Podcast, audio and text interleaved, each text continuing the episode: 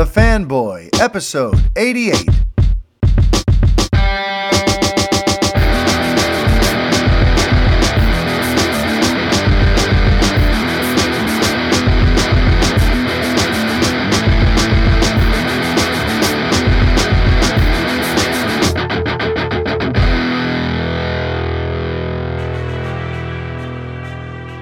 Hi, everybody. Mario Francisco Robles, MFR, here with you, and this is episode 88 of the Fanboy Podcast. How's everybody doing out there?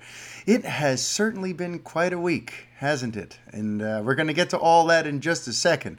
But as usual, I'm going to open up this week's episode with a little bit of housekeeping because I did get a couple more five star reviews. And as always, I want to show my proper gratitude for those of you who took the time to share your, your word of mouth to help the keep you know to help keep the show growing and all that good stuff. So I'm going to start off with these reviews. I have an announcement to make and then we're going to dive right on into what I know you all want to talk about, and that is Batman and Armie Hammer and the story I dropped on Monday and all of the uh, the fallout from that, so to speak. But uh, all right, so the two new reviews that came in. One comes from Apple user Eric Zeb, 1982. How you doing, Eric? I know exactly who you are. Uh, Eric wrote, "Love this podcast." He put five stars. He wrote, "I have been following this podcast for almost a year now. I also follow Mario on Twitter." The reason I enjoy the Fanboy podcast is because how personable and story driven his podcast is. He comes at DC movies and topics in a more personal way. It comes off as so authentic and genuine. Keep up the great work with the Fanboy podcast. Thank you, Eric. I plan on doing just that because, folks, I ain't going anywhere, despite what some people would like to have you think. Uh, the other five star review came from Apple user Desperado underscore red. Desperado wrote top shelf content, five stars. As a DC Comics fan, and more specifically a Superman and Batman nerd, I mean, really, who isn't there? Uh, there really no other outlet to listen to. Honest, credible, raw, and full of integrity, the Fanboy Podcast is an excellent resource to feed your superhero nerdisms. Give him a listen. Thank you, Desperado. Much appreciated. Uh, the other bit of housekeeping that we have to tend to is that our next Revenger watch party is coming up in just a few weeks' time. Uh, there's only a couple of spots left, so I want you all to know that we're going to be seeing Captain Marvel on opening night at the AMC Empire 25 which is on 42nd Street right there in Times Square of Manhattan. We're going to be catching the 9:15 showing there at the AMC Empire 25. Uh, I've already purchased most of a row. We've got a couple of tickets left. If you're interested in joining us for that 915 showing, let me know. Email me at mfr at revengeofthefans.com. We're probably going to be meeting up at about 7 o'clock prior to that to grab a bite before the movie. And then afterward, we'll kind of find a place. We'll sit down, we'll have a little post mortem. It'll be myself, it'll be members of the Fanboy Garage, members of the Play It Loudcast, member of the Revengers podcast. That's right. Brett and Vanessa and Aaron and Chris and Jeremy Scully and all kinds of good people are coming. We already have a bunch of great listeners and hardcore supporters here in the New York area who are going to join us. And if you'd like to join us as well, again, just drop me an email at mfr at revengeofthefans.com. You can get a couple of the remaining tickets that are left. They're 20 bucks a pop pretty cheap to see that movie on opening night, surrounded by the Revenge of the Fans crew right here in New York, and uh, we can make a whole communal experience out of it. And I always thoroughly enjoy our Revenger watch parties. But now, it is time to address the bat in the room, because on Monday, I went for it. On Monday, I was given the go ahead to publish a big story by a source of mine who has been proven correct several times in the past. I could sit here right now and run down all the different bits of intel I've shared that have all come to pass, have all been confirmed, that came from this source. And the source has notified me that Armie Hammer is indeed in the deal making stage of becoming the next Batman. Now, of course, I published that on Monday, and right off the bat, there were some denials, some debunkings. A couple other reporters came out. Armie Hammer himself addressed it the next day, which, by the way, is crazy. The, the, the, the subplot to all of this that we're going to talk about now, by the way, is it's mind blowing. The what can happen with something I just write here into this computer that I'm speaking at right now. You know, here I am sitting at my iMac, which, by the way, you guys helped me get. Thank you, Lawrence Kaufman, and everyone else who participated in the GoFundMe that I put for some new computer, for a new computer, I should say. It's amazing that I sat here at this very computer where I'm recording this podcast right now. I wrote a story at about 6 p.m. on Monday, and by the next day, it was around the world. It was a worldwide trend. Armie Hammer's name is everywhere. I'm sure his PR team would love to drop me a line. Hey guys, uh, drop me a line at mfr at revengeofthefans.com. Just like 1%, 2% of whatever comes from his raised profile, please just uh, throw it my way. I could use it. Uh, or visit patreon.com slash revengeofthefans. I kid. But it's crazy that he, he responded to it. It was one of the top trends on Twitter. This story is just, you know, it's this is one of the reasons why this story was so important and why I went for it and why I swung for the fences. And it's because we're talking Batman here. You know, finding out who's going to be the new Batman for a generation, that is a holy grail story right there. And very few people in my you know, in my position on Monday would have done differently than I did. And I'm still standing by my story, by the way. But now let me kind of give you the full sort of the full story behind it, okay?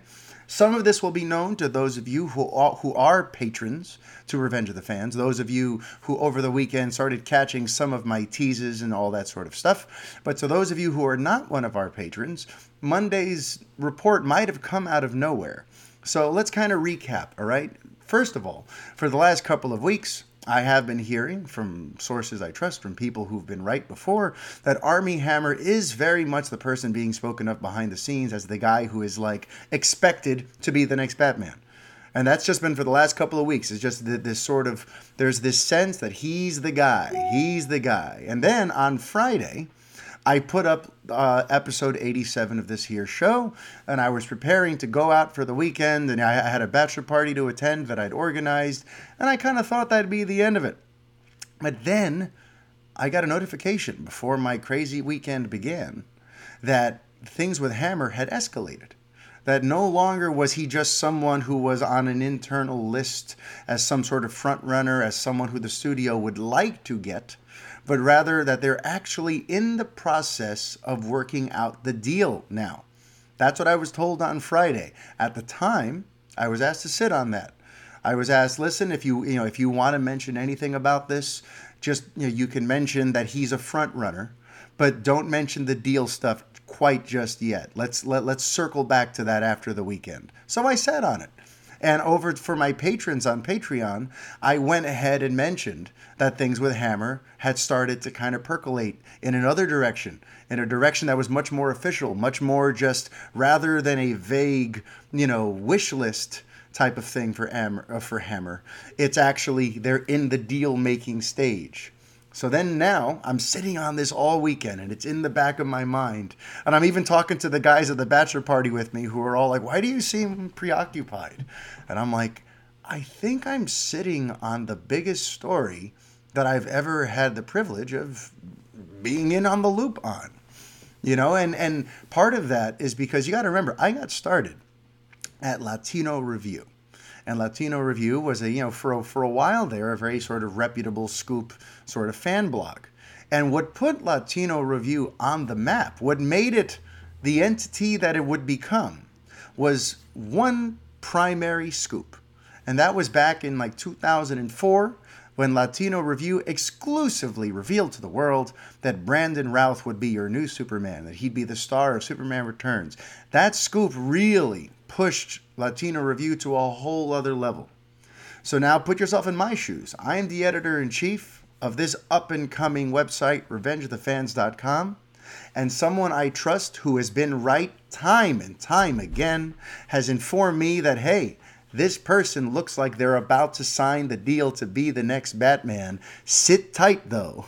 So I'm sitting there on this potentially huge story, a story that could be a game changer for the site, for myself, for everything. This could set the tone for years and years here. If I could get this right, if I could be the one who grabs this, and not Variety, and not Hollywood Reporter, and not The Wrap, and not Deadline, this would instantly be an absolute game changer. And maybe instead of recording here, where I'm wearing, you know, a shirt and tie and pajama pants because, you know, you can't see my legs. No, I'm just kidding. I, I'm wearing pants.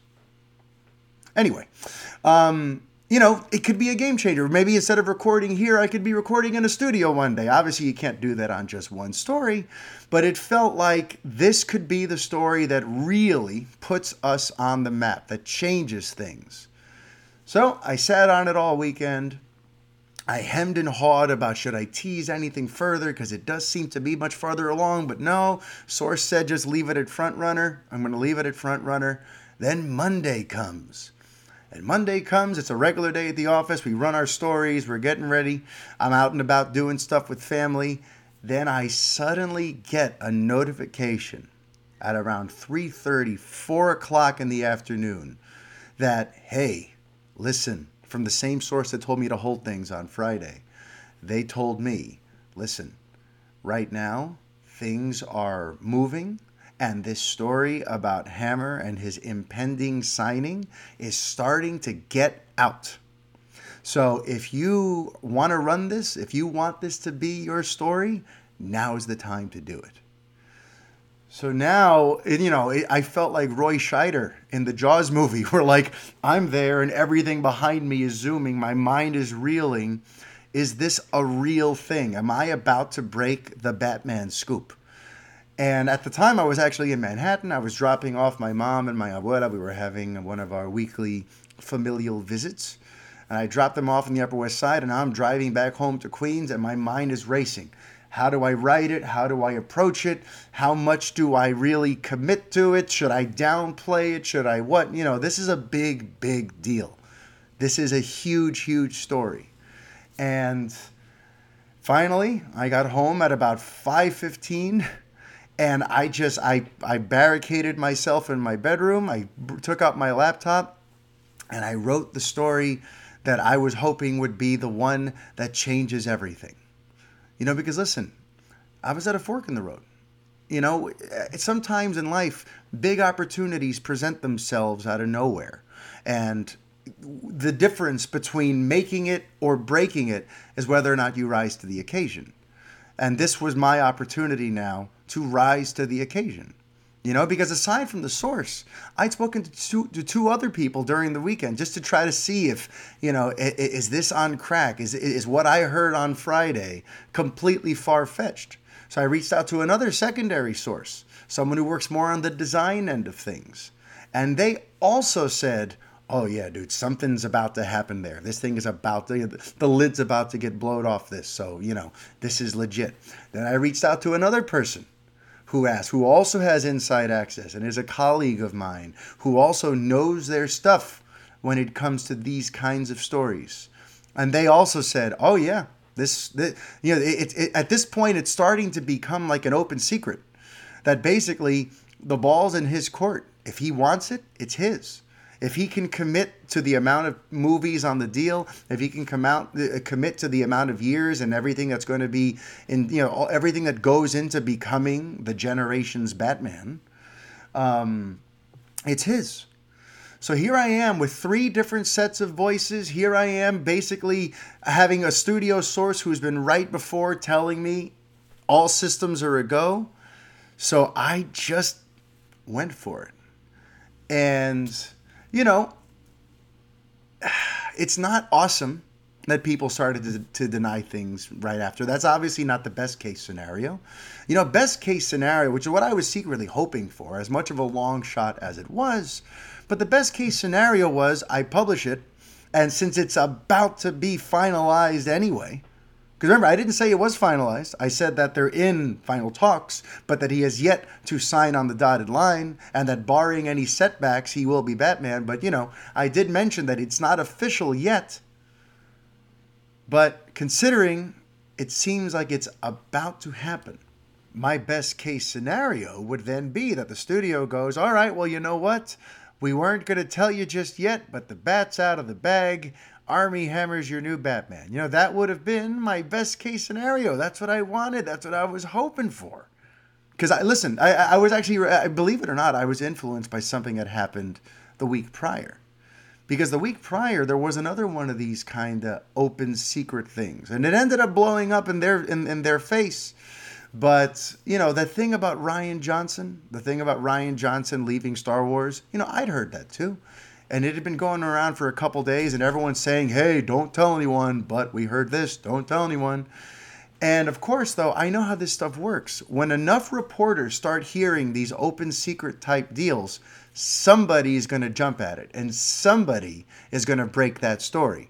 And last week, Uh, you know, a site decided to run that Rian Johnson rumor, and it ended up causing them a huge headache because then he himself came on two hours later and debunked it, and that really kind of killed the story right there and made them look pretty bad.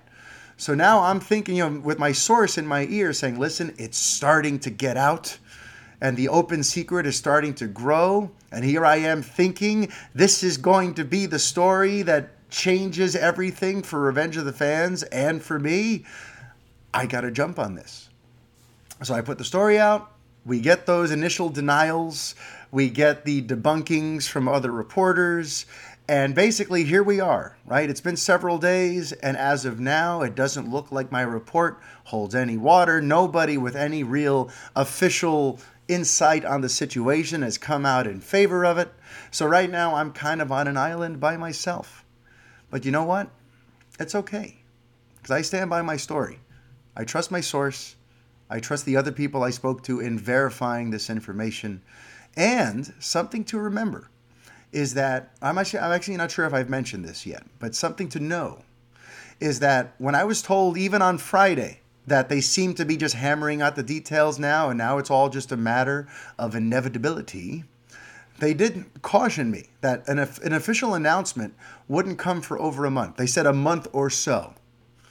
So we're kind of in this weird holding pattern now because it could very well have happened by now. It doesn't matter that Armie Hammer said no. I could I could run down a laundry list of actors who've had roles who've had to lie flat to people's faces about their status in that role. You know, you look at Jason Momoa, you look at Paul Rudd, you look at Ben Affleck and all the different times he's spoken out of both sides of his mouth because he was not allowed to reveal certain things yet. You know, denials from actors and their camps are par for the course. Debunkings from other big writers and reporters who didn't hear it are par for the course. So right now, unfortunately, we're in this sort of holding pattern. You know, because my theory, by the way, is that what they originally wanted to do, and they may still very well end up doing, is they want to announce the Batman casting somewhere around when Shazam comes out. Because if you look at the timeline of things, right now we're towards the end of February. And I've got this source saying that they wanted to do it a month or so. You know, it would take at least a month for this story to come out through traditional means. So that tells me they want to capitalize on Shazam. Shazam comes out April 5th. And right now, the buzz around that film continues to be pretty wonderful. And they're very, right now, the mood is very optimistic about Shazam. And they're anticipating a, a, an opportunity to be riding high again, just like they were doing with Aquaman in December, where everything's all high fives because they just launched this DC film that's doing incredible business and making the fans incredibly happy. And I think they think it's going to happen again with Shazam. So they what they want to do is like ride that wave. You know, here's another hit movie and Here's your new Batman, ladies and gentlemen. Can you make it part of this wave to kind of really continue to keep the momentum going where people are talking about DC, you know? So that's my theory. So it's going to take a little while for us to see whether or not this all, you know, happened whether or not my source was given fa- you know, faulty information and I ran a story that ended up being, you know, inaccurate. You know, but the good news is that even if it does end up being that I'm 100% wrong, that my source got bamboozled and that my source was given faulty information for one reason or another. If any of this ends up being the case, where Armie Hammer's not Batman and this entire thing was wrong, I will do what I've done before. I will own it. I will apologize. I will clarify anything that needs clarification. But at the end of the day, I will move on. Because lots of reporters have gotten things wrong. Lots of reporters have gone on, you know, put their names attached to certain stories that they ended up having to eat those words afterward. And I'm not just talking from blog sites like mine. On the contrary, I'm talking to people from Variety and The Hollywood Reporter and The Wrap and all of these more industry trade type of publications.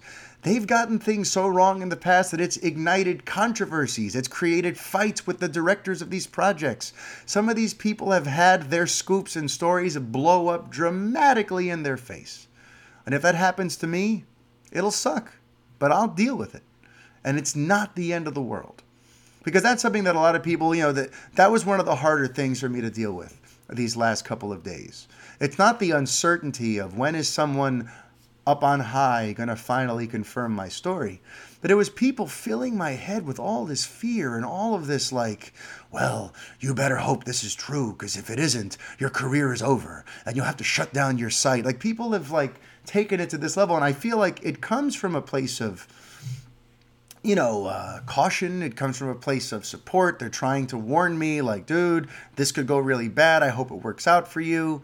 But for those of you who are very much scared for my status as a commentator, reporter of all these kinds of things, if you enjoy the podcast, if you enjoy Revenge of the Fans and my columns and my stories, as it, I ain't going anywhere. If you're worried about this Batman scoop sinking me, you got another thing coming. I'm I, I ain't going away anytime soon, and I'm going to continue to do what I've been doing. And you know, maybe I'll be more cautious if need be. Maybe I, you know, this will eh, this will just be part of my education as a reporter. But remember, at the end of the day, this isn't even my career.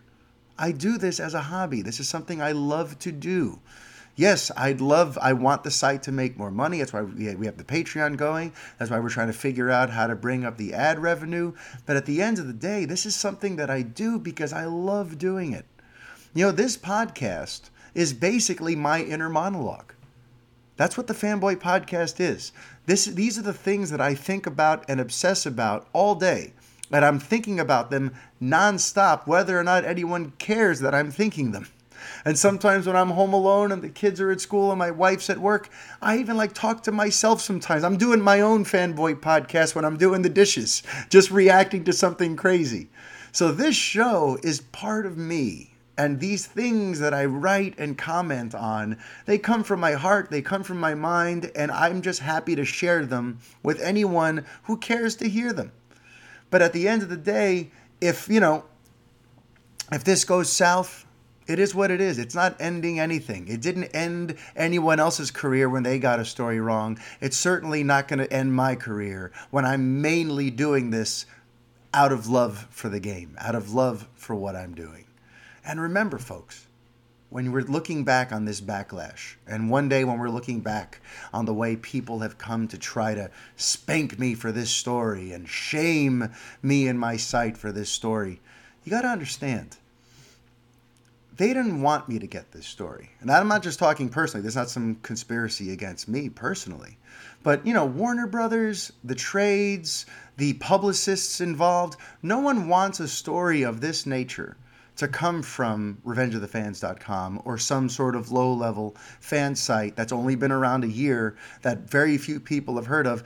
I'm not meant to have access to this stuff. You know, I, I, remember, look where I am. I'm here in my apartment. I'm just some guy at home who does this for fun on the side. So when this came from me, of course, there'd be a strong and swift backlash against it because nobody wants this kind of stuff coming from me. This is not the way it's supposed to go. The way it's supposed to go is they make they finish their deal. They find their strategic time when they're going to announce the deal. They put together their nice little press release with quotes from the actor and the director and the studio head about how exciting this all is. They put it in a nice little package and then they contact the trade whom they want to break the story through, whether it be Variety, whether it be the Hollywood Reporter. You know, they want to be able to create this nice little package as part of their promotional campaign, and they want to hand that to someone like that. They don't want some schmuck in Queens breaking the biggest casting of the biggest movie that they're working on. That's not how this is supposed to go. So you have to remember that also with some of the way that this has come back towards me and some of the nastiness. It comes from who you know, people are probably wondering who does this guy think he is? Who do I think I am? I don't know. All I know is I saw an opportunity that I trusted on Monday to shoot for the stars, swing for the fences, and potentially change not only my life, but the life of everyone who's contributed all of their time and energy into this Revenge of the Fans initiative with the site and all the podcasts and everything else. I saw an opportunity to bring everything to a whole other level, and I went for it. And I have no regrets about that. Um, and, you know, with hindsight being 2020, if I were to change anything about this week, is I might have just purposefully downplayed what I'd been told. Rather than mention the deal and how close it was and how imminent it was and how final it all seemed to be, maybe I should have just stuck with the front runner angle. You know, maybe I, you know, if I was being more conservative, I could have just written a report saying that Armie Hammer is now the odds-on favorite, the internal, you know, expected front runner. This is the person who everyone thinks will be Batman, and you know, a deal seems to be on the horizon. You know, maybe I I could have gone at it that way, but to me, that felt like it felt like just selling it way too short. You know, that's not what I was told. I was told it's basically a done deal. It's going to happen pretty much any minute now, and people are starting to hear about it. There was all this urgency put on me. So I did I made the best possible decision that I could make at that moment, and I stand by it. But in hindsight, I probably could have played things more conservatively and just left it at the fact that he's a front runner. But it is what it is. I stand by my story. It's going to take probably over a month or so for us to get some final clarity on this when they do announce whoever the new Batman ends up being. And for the time being, what I really have to do, more than anything, is thank those of you who stuck your neck out for me. Because that really has been to me one of the most beautiful elements of this week. Because listen, it hasn't been a, it hasn't been an easy week. I can't lie and act like my skin is so thick that all of these things, all of this hatred, all of this animosity that's been thrown my way, I'd be lying if I acted like, oh, it doesn't bother me. No, it bothers me. And I've had a lot of emotional moments this week, kind of questioning everything and looking at everything and, and, and, and just, you know, wondering why do I bother? Why do I put myself under all this scrutiny? Why did I paint this big bullseye on my head on Monday if I couldn't stand the heat? You know, it, it, it's been tough. It, it, it's been a really difficult week to kind of dig deep and make peace with everything, with everything that's gone on since Monday night when I published that report. But the one thing that's gotten me through that is your incredible support. Because it's really it's amazing to me. I've seen how many of you have gone on to defend me against people who've who've attacked me, who've gone on to Reddit, who've gone on to Twitter, who've gone on to Facebook, who've gone wherever it is that you like to go to talk about geek stuff, to tell people to take it easy on me. Because at the end of the day, you guys know I don't gain anything by inventing a story. You know, I don't gain anything by publishing something that's patently false, that's just going to ruin my credibility, that's just going to destroy my site. You know that if I did this, it's because I believed it in my heart and in my soul. Because what, what would be the point of me publishing this if it was fake? If I just invented it in my own head and I just wanted to get some clicks. Listen, I've told you guys this before. This whole click thing is kind of BS. This whole thing where people talk about, oh, you're just doing it for clicks. Clicks don't make that much money. Clicks, you know, I, I, will never forget when I wrote a story in, at the beginning of 2017 that I knew had gotten thousands upon thousands of clicks for Latino Review and in our weekly conference call with the owners, I asked them, all right, so that story did really well. You know, how did that go for us? And they're like, oh, yeah, we made $5 on that one. And it's, you know, it's really amazing. You know, it's like when people talk about the clicks and all this stuff, like, I don't really make much of any money on the clicks generated by any of these articles. You know, all I'm really doing is opening myself up to people, you know, all I'm really doing is potentially risking end all this if I publish a story that I just invented. It's not worth it. It would be worth Listen, if I if I could get 20 grand for publishing a bonus story, a bogus story, and then just close up the site and run away with my 20 grand, eh, maybe I'd consider that. No, I wouldn't. But you know, if it was some sort of sizable amount of money, I could see that theory holding water. That oh, he just publishes that publishes out there to make a quick buck. But there's really no money to be made in this kind of thing. So a story like this, the, the, the true benefits would simply just be that more people would pay attention to us.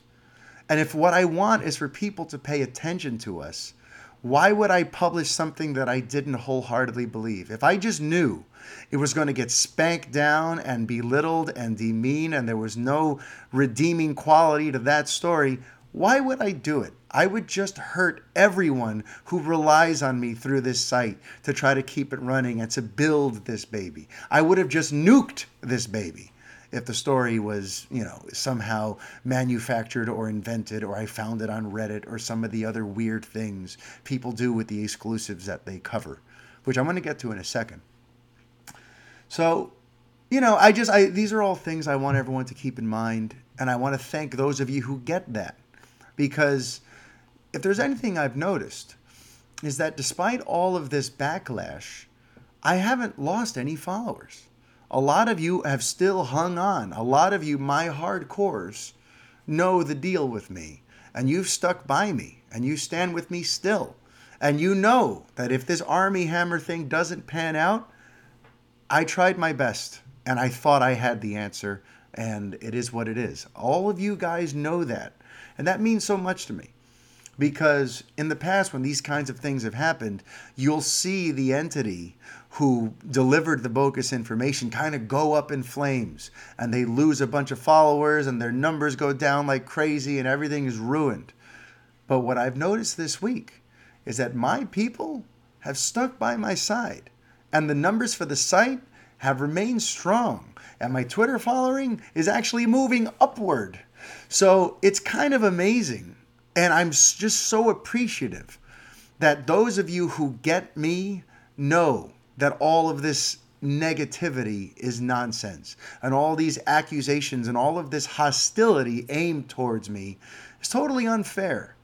So if you're someone who went out there this week and took any time, even if it was three seconds, to argue with someone about me or to say a kind word about me or to just drop me a DM or an email to check on me because you saw how much hatred I was getting, thank you so much that really was like a huge difference maker for me throughout the week. You know, there were lots of times where I was feeling quite low and checking in every once in a while and seeing what you guys were saying about me is really just, you know, it's, I, I can't quite put into words what your support has meant. So thank you for anyone who kind of, you know, put uh, stuck their neck out for me this week and you guys know me, you know, even throughout all this stuff, this potentially sort of dark, sad, negative stuff going on, I always try to find the the, the positive way of looking at things. And you know, when I look at what's happened this week and when I look at what happened last week with that Rian Johnson thing, you know, I what I try to see is maybe this will make everything better. Maybe this will force everyone to be more discerning on all ends of things. And maybe sites will be more discerning about what scoops they cover and what and what they what they choose to publish or where they get their information from. Maybe intakers of the news, people such as yourself, the people who listen to these podcasts and read the, the columns and scoops on all of these fan sites.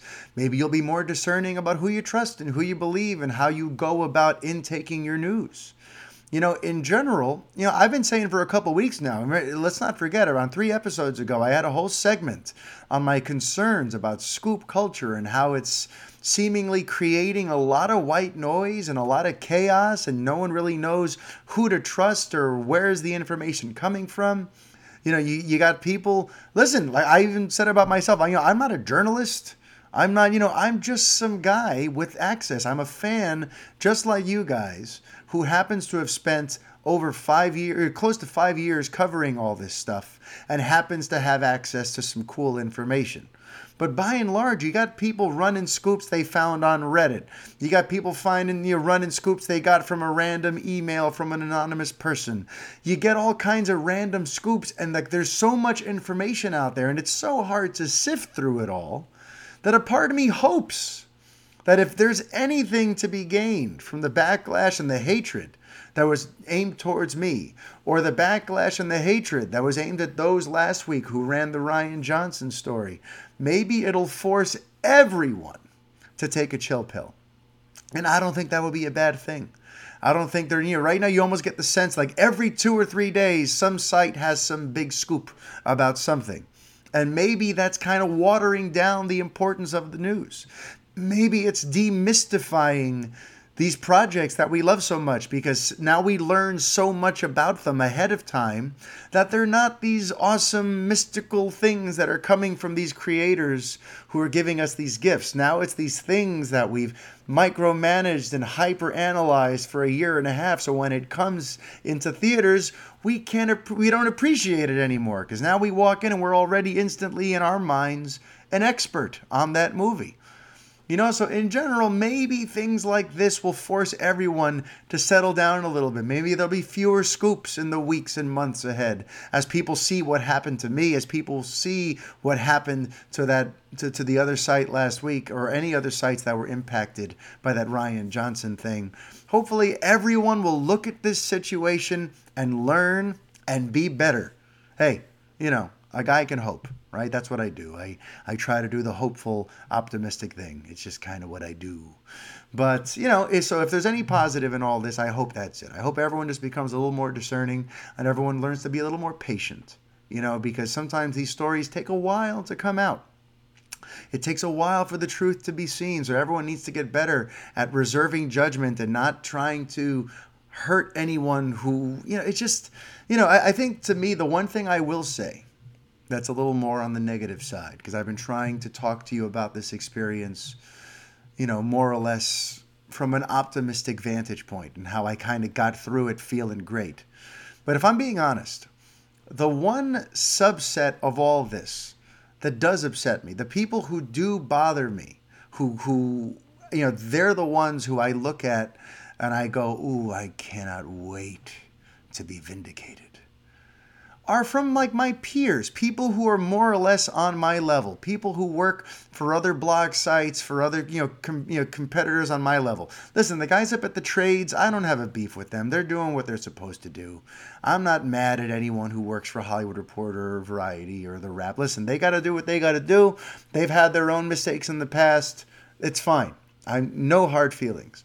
But if you're someone on my level if you're a colleague of mine who runs a fanboy blog, who runs the same kinds of stories I run, and is just trying to do the same thing I do, which is to try to make a dent and to be noticed and to build up a following of people who are like minded with your tastes, if you're trying to do that and you found yourself this week trying to point and laugh and snicker and hurt and demean me because some people denied a story of mine, you know, it, it, it really says a lot about you because, truth be told, I've seen all kinds of stuff get reported that I'd love to run out and debunk. I've seen all kinds of other reporters and scoopers get themselves into really nasty, hairy situations. But what do I do when these things arise? I just button up and I watch from the sidelines because I know I don't know the full story. And I know at the end of the day, it's not my business. I should not be in here trying to make anyone's lives harder than they really are. You know, and, and that's why I just, you know, to me that that does hurt. That does get under my skin when I see people whom I consider colleagues, who I in the past have traded notes with, who I look at as we are in this together, even if we write for different sites. To see people like that take such glee from trying to hurt me is just, wow, you are a lowlife. You know, you are, you know, listen, you're going to get whatever's coming to you. It ain't going to come from me because I'm not spiteful. But ultimately, you're going to end up right where you deserve if that's how you treat others. All right. Um, and now I think I'm ready to kind of move on from this. You know, I I've said everything I have to say about Armie Hammer, about Batman, about the big story. So now, what do we do about all that? We sit and we wait because it's going to take some time for that to officially become revealed one way or the other. If it becomes revealed, great, vindication. If it ends up falling through, I'll survive. Thank you to everyone who supported me one way or the other throughout all of this. And as for the story itself, before we wrap things up, I kind of want to expand a little bit on things I wrote on Monday because I find them very interesting. So, something I touched on in the piece is that Robert Pattinson's name is apparently in the mix for the Matt Reeves the Batman film, but it is not for Batman, according to my source. Which you know, and this is actually a separate one from the Armie Hammer one. So listen, if you if if you don't want to believe me for now, if you're like the people on Reddit who said there's a moratorium on uh, MFR scoops, listen, you know, then absolutely don't believe me right now. But if you are one of the people who do, who does believe me, uh, one of my sources explained that Robert Pattinson seems to be up for a villain role, not for Batman himself. And what I found really interesting throughout all of this is that someone kind of changed everything for me in terms of what I thought Matt Reeves wanted. Because if you recall, you know, we started hearing around November from both John Campea and from myself around November of 2017 that Jake Gyllenhaal was in the running. And that for me sort of set the tone where it's like, wow, just, uh, Justice League hasn't even come out yet. And Reeves is already talking to guys like Jake Gyllenhaal and Jack Huston. I'm like, he must not have ever wanted Ben Affleck to be in the role, you know, and and and that sort of shaped the conversation about a lot of these actors we heard, because there were certain similarities in terms of build and height and age. And you, when you look at Jake Gyllenhaal and Jack Huston, then you look at some of the younger people, like your, you know, like like the big Jack O'Connell one that kept popping up, and Richard Madden and Aaron Taylor Johnson. When you look at those actors, you know, you kind of start reading the tea leaves and piecing things together as, oh, so Reeves wants someone who's a very serious actor and kind of smaller in frame and more like wiry and Caucasian. He wants that rather than big, broad shouldered Ben Affleck style Batman. And that's kind of been the running theory all this time, right? That's what we, we've all sort of been discussing based on these names. A lot of us have been bracing ourselves for a Batman who's like 5'11. You know what I mean? Who's doesn't necessarily look at all like the Ben Affleck archetype. We've been sort of mentally preparing ourselves that. But in hearing that Robert Pattinson may be up for a villain, I start wondering now.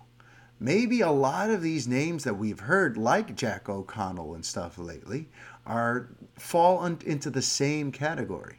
What if these are for the villain role? What if they're for someone like the Riddler? What if they're for someone like Hush? What if they're for someone like that? And the reason I think that a, aside from the fact that Armie Hammer's in the mix and he's very different than these guys, he really is kind of cut from that Ben Affleck mold, that chiseled six foot five, broad shouldered, square jawed guy. When you look at what he is and you look at what the rest of these people are, I did a little digging and I was informed that apparently early on in the process, Matt Reeves was very much open to working with Ben Affleck. That he really wanted that that was his initial plan when he signed on. He was going to do his own thing. He agreed to do his own thing. He wanted to really kind of like rewind the clock a little bit, close him off, and really have a chance to do his own thing with him. But apparently, according to what I've been told, he did initially want that. So when you hear that, and you hear that he's now leaning towards Armie Hammer, that Armie Hammer may very well be the next Batman. And then you hear about all of these smaller framed Caucasian guys, and you hear about the Robert Pattinson rumor that he was really up for a villain, and you start wondering if we've had it wrong this whole time. That this whole time, Matt Reeves, in terms of the types that he's looking for, he did want a Ben Affleck type to be his Dark Knight and he did and he wants this shorter more cerebral hardcore actor type for the villain role It's an interesting thing to consider here. It's an interesting thing to think about, and it totally kind of flips a lot of our expectations on their head, doesn't it? It kind of makes you look at all these different names that have floated up, and now suddenly these names, these little, these like Ansel Elgorts and the the the Taron Egertons, who other people have mentioned, if you picture them now as an Edward Nygma or a Hush, or someone along those lines, doesn't it make a lot more sense now? So that's why I'm willing to sort of believe that theory. I'm believing that theory now. And for those of you who are going, well, wait a minute, if Reeves wanted Affleck from the beginning, why didn't he just get Affleck then? You know, Affleck didn't drop out until just now. Well, that's another interesting thing that's come up in these last couple weeks. Because ever since Affleck officially announced that he's out as Batman, a lot of reporters, a lot of us have been talking about this story, about how long we've heard about it. It's so great to finally have it confirmed. But then we've also been comparing notes on when exactly was this decision made.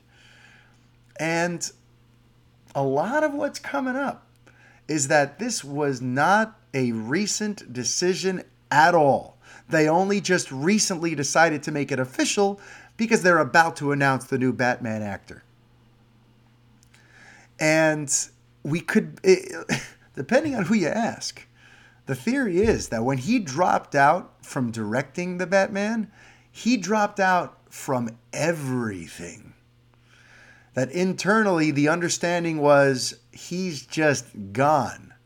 So when Re- when Reeves was brought into the picture, he may have very well wanted Affleck, but had already been told he's probably not coming back. And that's why he started looking into the Jake Gyllenhaals of the world and stuff along those lines. He wanted someone who was like around, you know, upper 30s, around 40, who could play a younger ish version of the Batfleck Batman. But apparently, Reeves did want Affleck. So take that as you will. It's an interesting little bit of bochinche, a little bit of a rumor that I heard. And when you you know, and when you put that up against the idea that Pattinson and some of these other names might be up for a villain, it suddenly kind of changes the way we look at all this, doesn't it? So, folks, let's see what happens thank you to everyone who's given me these last, I don't know, what is it, 45 minutes or so to kind of wrap up this big story on Monday. I'm sorry that it didn't necessarily go to the best case scenario. It didn't, you know, I was, my, my best case scenario was I publish it and they go, okay, fine. Here it is, everyone. you know, Armie Hammer would go on Twitter and go, yes, yes, yes. But, you know, it didn't go that way. We're going to have to wait and there's a lot of stuff, no matter any way you slice it, by the way, it's an exciting time to be a Batman fan. Because one way or another, we're going to find out who the next Batman is probably within the next month or two. I've been saying the spring forever. And, you know, even this Armie Hammer stuff, if it shakes out, would happen right around the start of April. So we're very close to finding out who our next Dark Knight is going to be. That excites me to no end, whether I'm right or wrong about who it ends up being. So, uh, I'm going to leave you with one other thing before I go, because uh, why not? I'm going to be, sorry about that sound, uh, I'm going to be adding a third show very soon. And it's going to be a different type of animal. Because, you know, sometimes on this show here, I get a little personal. And sometimes I'll, I'll venture off into these little detours where I talk about my, my personal life or I talk about, you know, just different experiences I've had and how they feed into my enjoyment of certain movies or certain films or, you know, things of that nature. And I know for some of yous, you don't really come here for that. You really want to have all your fanboy goodness wrapped up in a nice geeky bow and for me to talk about nothing but superheroes and movies here. So I'm basically going to be launching a third show, which is going to be nothing but life stuff talking about my views on life, philosophies on the world, and kind of just getting weird a little bit with me. So, for those of you who like when I take those ventures into things that are beyond fanboy fare, where I start talking about the world at large, and what's going on out there and insights I have about the way my own mind works or the way human nature is. If you like when I take those little detours, you're going to really enjoy what I'm cooking up for you. It's going to be a once a month type thing, not a week. I can't add a whole other show to my weekly slate. But once a month on the Patreon, I'm going to put up as a as a show. I'll give you the full details when it's ready but it's going to be at the cheapest level. If you're contributing five bucks a month, that's good enough for me. You will get a bonus show that is just me talking about other stuff. All right, just want to put that on your radar. I've actually got some very uh, exciting plans for all that coming up, but we'll get to all that in due time. But I wanted to put that on your radar. I teased it over on the Twitter last Friday, and now I'm kicking it up a notch here and mentioning it on the show. A third Mario Francisco Robles production is coming your way if you're still interested in that sort of thing. But everyone, thank you so much for everything. Until next week, life is chaos. Be kind. Adios.